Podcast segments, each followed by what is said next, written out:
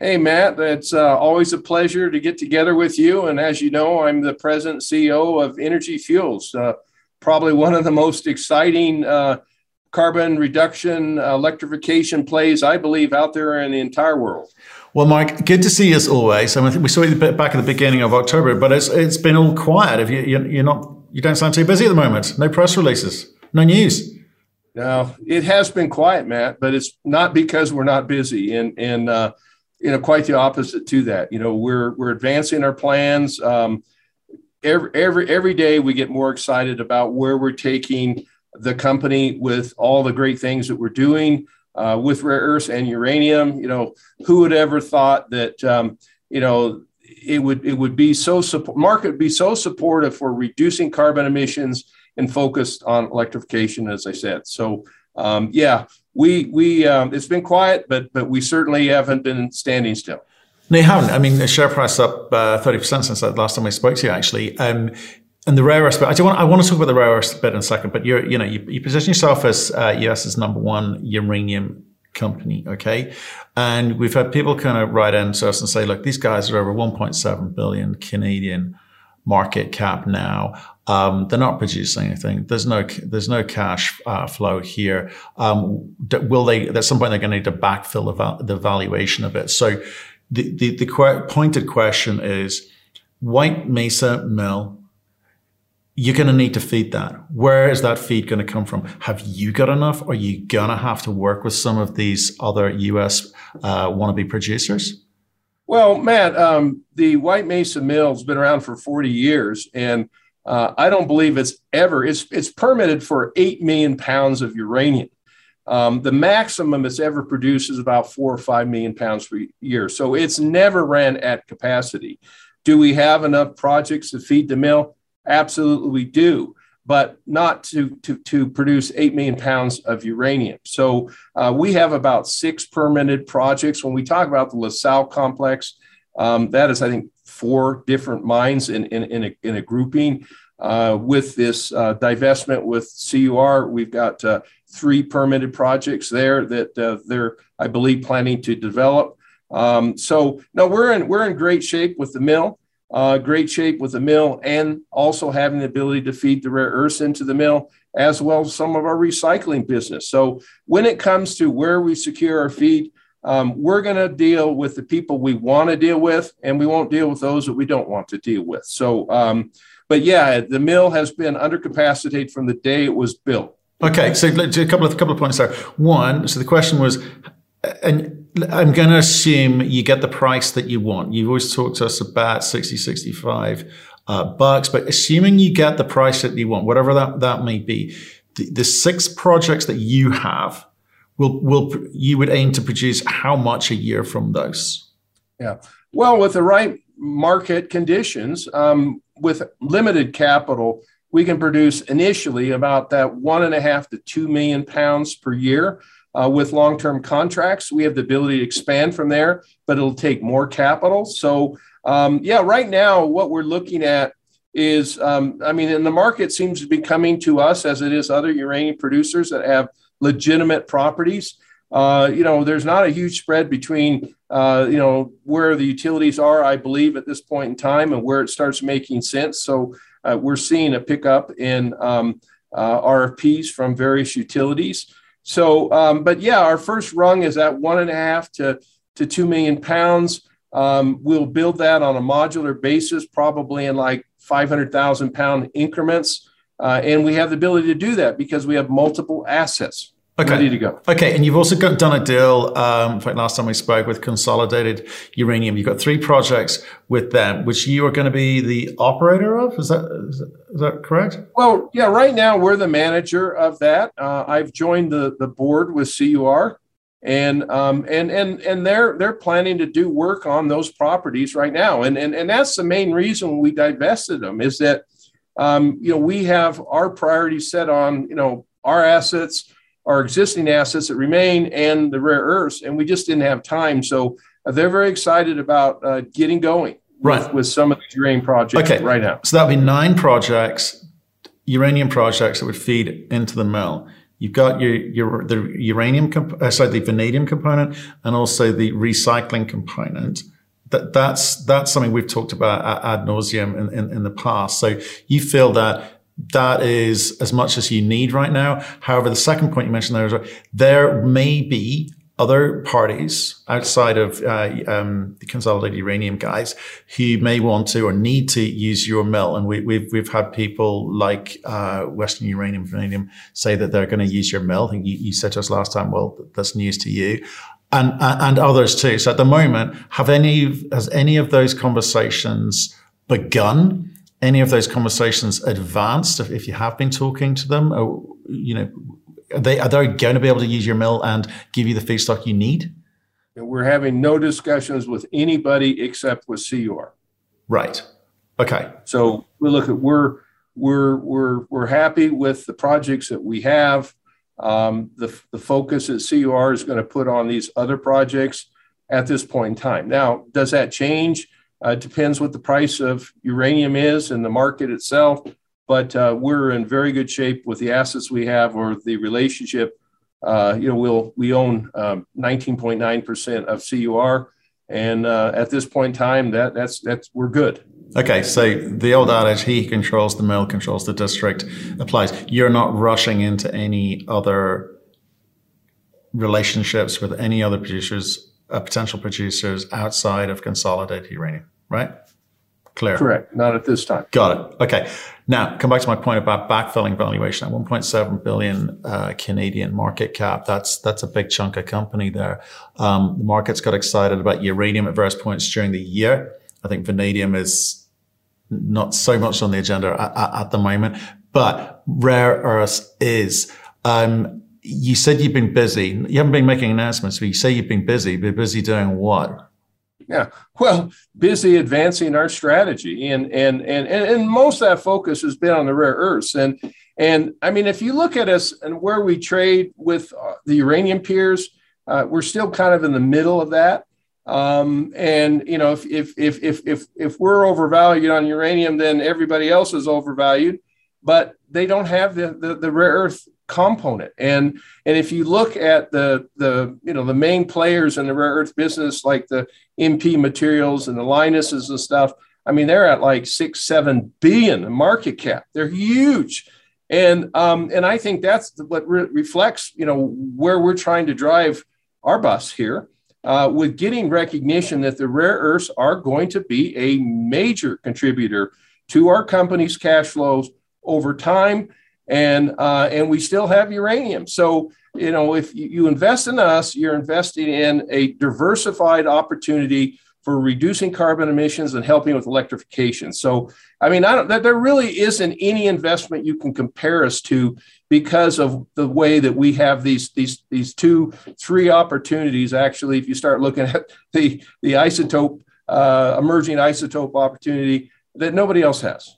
And you, I mean, again, we talked about the various points you've gone and chosen to raise money. So what are you sitting on? I saw the Q3 numbers. It was whatever, 132 in cash and marketable securities. So yeah, I mean, that was our last reported release, and again, that's assuming that uranium prices are, I believe, $23 a pound, and vanadium at $5 something a pound. So if you adjust that to current price of uranium, vanadium.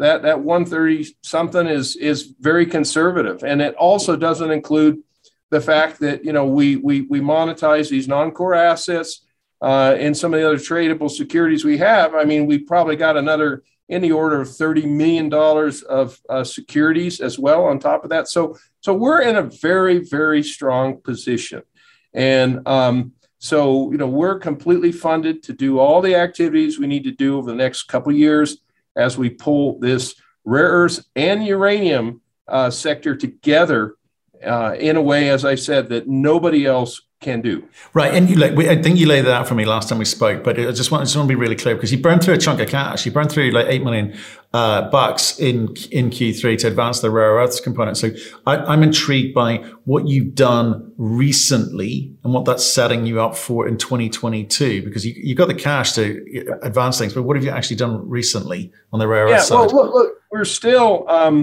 We're trying to secure the monazite for the front end. And I've said this before, we're talking to everybody out there in the world that's got either producing monazite or want to produce monazite. That hasn't changed. And a number of these parties are kind of amping up their interest in the plan that we're putting together. You know, I've talked about we're making the carbonate. We're shipping it to NIO in Estonia at the Silmet operation. That's going very well. We're processing monazite sands right now. Another new batch that's come in from Kimor's. We're out there trying to purchase some monazite as sort of a bridge. We're not limited. If anything, the guys in the mill call me up and they say, hey, we need more monazite sand. So we really need to fill that up. And we're advancing the separations. We did some initial scoping work with Caristers out of France. We're looking at moving that forward in a much bigger way. The guys are doing separation at lab scale with the chloride route right now, and they're building out another circuit for piloting for the nitrate route right now. So, you know, we're advancing. We're starting to look at metals and alloys. You know, when we say we're focused on full integration of the rare earth supply chain, we are looking at full integration at world scale. Yeah. Again, I guess when as an investor, I'm also dealing with some of the questions that have been sent in, right? So, you know, yeah, some people are like, oh, well, you know, White Mesa's not operating at full capacity. But on the other hand, businesses are about making money, right? Money. I care more about the fact that money you can make, margin you can make, net profit you can make, rather than are you busy being busy. So give me a sense of what it's like processing uranium versus processing rare earths and separating eventually in terms of margins, because you mentioned you're putting yourself on the same stand as Mountain Pass or MP as it is now, Lynas, etc. And these are multi-billion-dollar companies. You're at the beginning of that journey, but to get there, you're going to have to, you know, get stuck into the rare earths component. So can you give us a sense of sort of the economics, even as a ratio or part, you know, however you want to do it? I just want to understand how much more important is rare earths. Within what I can talk about, Matt, obviously. But yeah, we're not where Lynas is at this point in time. I mean, when it comes to producing carbonate, we're actually ahead of Mountain Pass, you know, chemically producing the carbonate. But so we still have a lot of work to do, but you know, look, we're first and foremost a uranium company, but I believe that we can be a low quartile rare earth producer of world scale with the activities and the advances we're making at the White Mesa Mill. On the uranium front, you know, we're never going to be competitive with Kazakhstan. Okay, we're typically upper quartile, maybe third quartile, and so the biggest prize we have, in addition to the fact that we have we've been the largest producer of uranium for the last several years. We got more assets fully paid for in the United States in the history of being the material biggest producer, second to Cameco in the United States. We've got that. And we trade in that peer group. But we have the ability, I believe, to be low quartile on the rare earths at world scale. We'll never achieve that as a uranium producer. I mean, you've got the Camecos, you've got the Kazatomprom, they're in a different league than we are, and everybody else in the United States. They're not going to be there either. So, So when I say what kind of margins, right now. Our biggest margins are on the rare earth space, with uranium also being substantial, but not at the same sort of scale or opportunity of scale as compared to the rare earths. Right. Okay. I think that's what people are sensing from a story. So uranium's going to make you money. Vanadium's going to make you money, but it's a nice solid business. It's the biggest in the US. For those things, but rare earths is an entirely different quantum in terms of margin. Hence, the investment in that using White Mesa. That's what you're going for. I believe our rare earth strategy that we're putting together is in another leak. Right. And just want to be clear, when you say lowest quartile producer, you mean lowest cost quartile, therefore, in terms of maximizing the sorts of returns that you expect. So you guys must have started doing some numbers. You must have an indication and sense of what this could look like. And I know you're not going to give me numbers, but I'm going to say it's definitely worth the investment for you is what I'm hearing. But when do we get to know?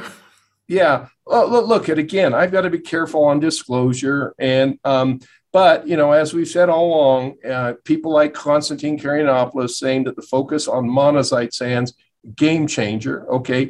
I don't think game changer would be an upper quartile. You know, and we believe that with the combination of the monazite, the grades, the processing costs, the operating in the United States, you know, the fact we have existing infrastructure, permits, and all that rolled up with some of, you know, sort of the initial estimates that we've received from Caristers on the build out of separation plant, we think it all rolls up into a very, very nice and exciting package. But we have to show that we have the feed. You know, we can't promise returns when we haven't lined up the feed yet.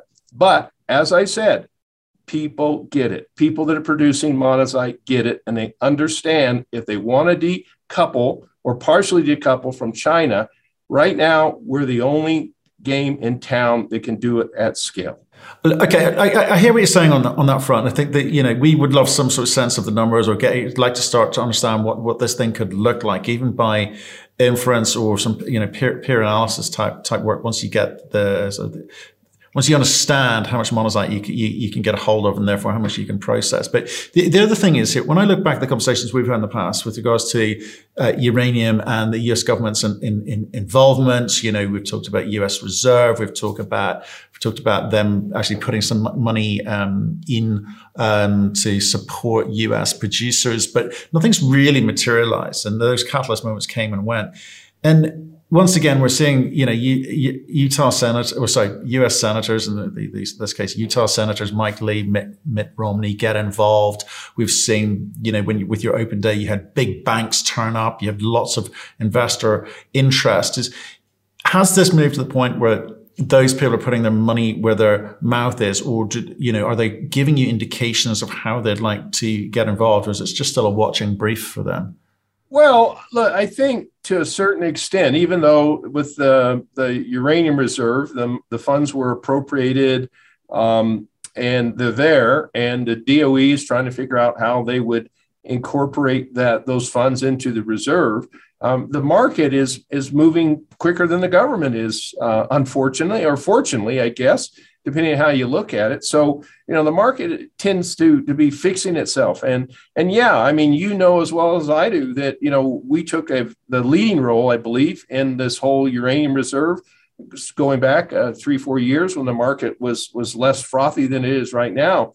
But the market seems to be fixing itself. And I think that the banks and investors are coming in for the dynamics right now of what's happening right now and the interest with nuclear power, you know, the moves with small modular reactors, the focus on decarbonization, and then in our case, you know, the improvements and the focus on the rare earth sector. You know, when we got into the rare earth business, or announced about 18 months ago, we were getting into it. The price of NDPR, the neodymium and praseodymium, was like $45 or $50 a kg.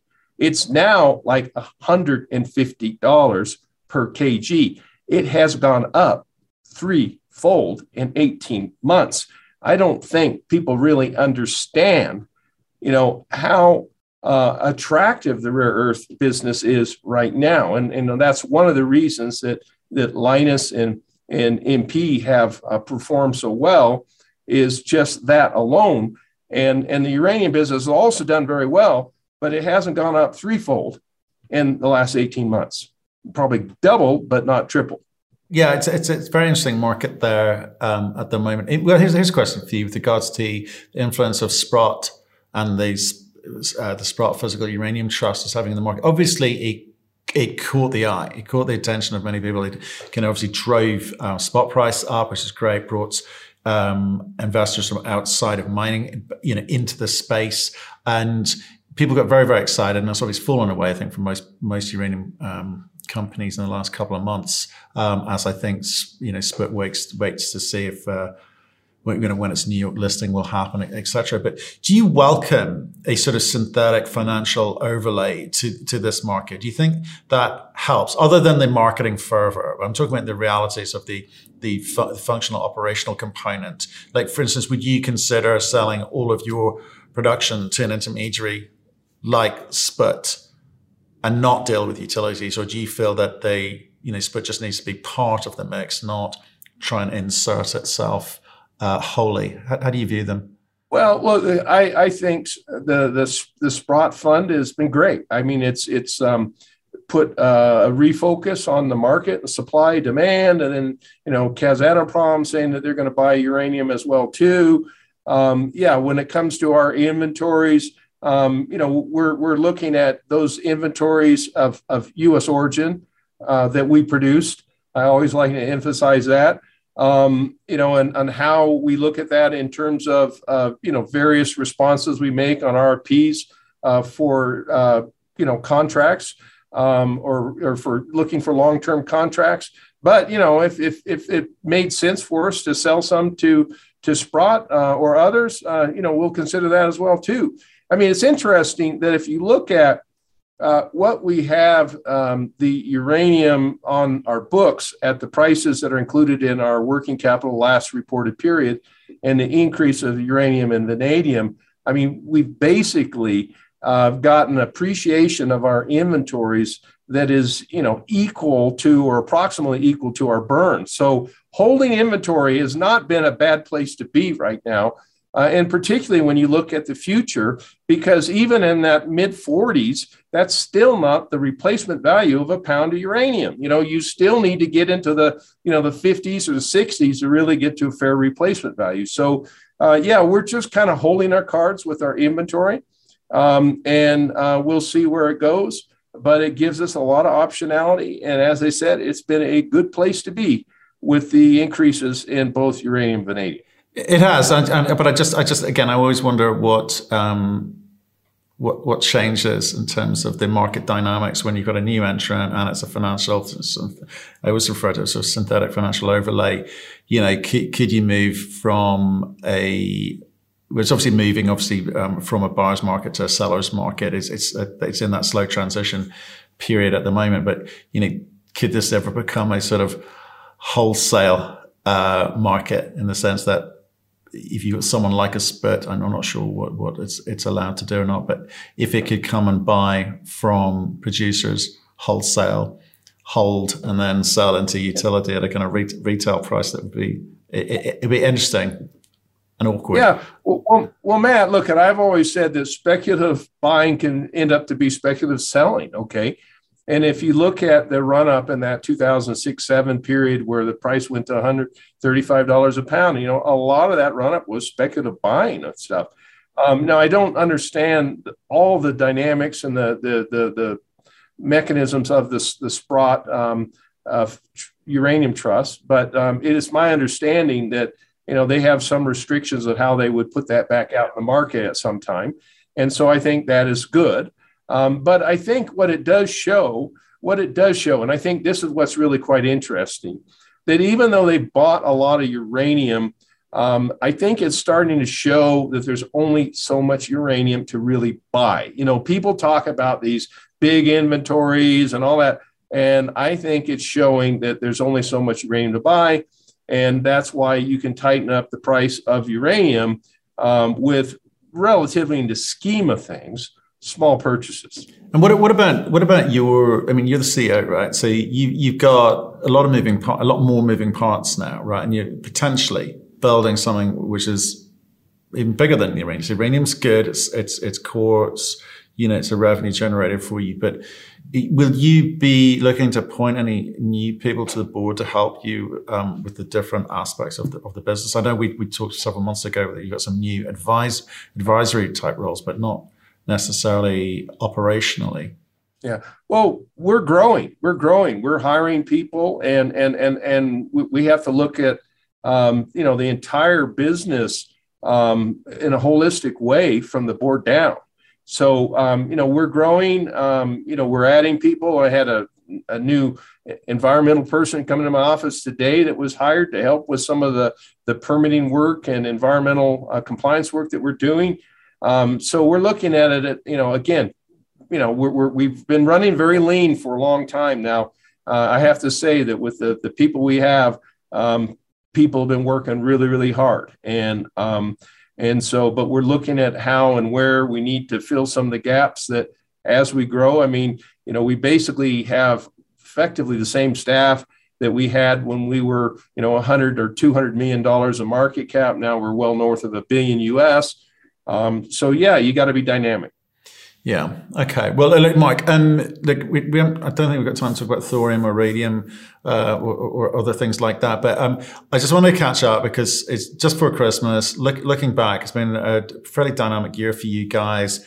Big idea being delivered. I'm intrigued at, the path forward and what that looks like. What are you looking forward to in 2022? What are the big moments for you? Well, again, hopefully uranium prices continue to rise and we can sign some long-term contracts that make sense for us. And then we start up some of our uranium properties, hopefully in 2022 or, early in 2022. I want to show our investors that this rare earth is real and that it's happening. And I've said this many times. We think big. And I cannot believe how blessed I am to have these two very exciting opportunities, the two just being uranium and rare earths in my hands right now. We're thinking big. We are aggressive, but we're not reckless. We've got the right funds and the right people, and we're in the right space at the right time. And so I believe 2022 will be a very significant year for us and our shareholders, but we've got to connect a few more dots. And I think we will do that based on, the interest that we're having on so many fronts. It should be hopefully a remarkable year, as this year was a remarkable year, but I really believe we'll be in a better position for people to understand our entire business model in 2022.